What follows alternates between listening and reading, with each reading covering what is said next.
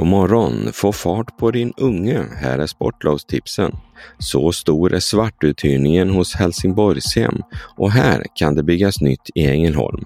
Här är de senaste nyheterna från Helsingborgs Dagblad.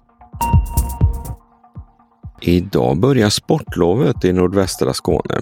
Även om det kanske inte blir så mycket vintersport finns det en hel del annat att göra för den ledige.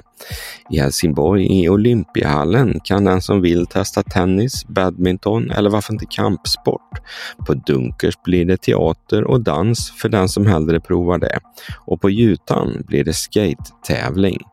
Ännu fler aktiviteter och exakta tider finns listade på hd.se.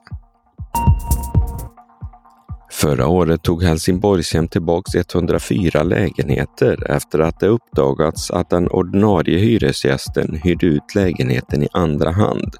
Det får man inte och konsekvensen blir att man mister sitt kontrakt.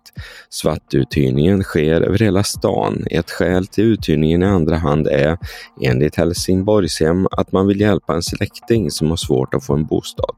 Ett annat skäl är att man vill tjäna pengar.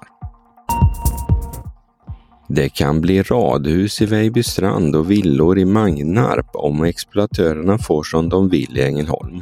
Kommunen har nu sagt ja till byggandet av tio radhus i Vejbystrand och ett tjugotal villor i Magnarp.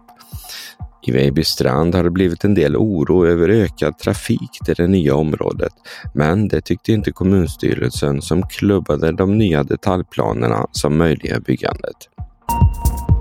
53 personer har dödats i en massaker i Papua Nya Guinea. Dödsfallen är resultatet av våld mellan två stammar och är inte de enda i konflikten i området.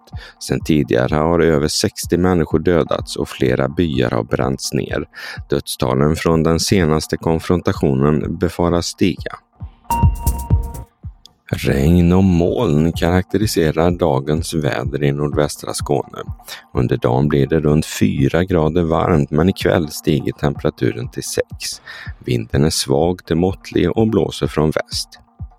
Det var allt från Helsingborgs Dagblad den här morgonen. I studion Peter Färm. Läs mer på hd.se. Vi hörs!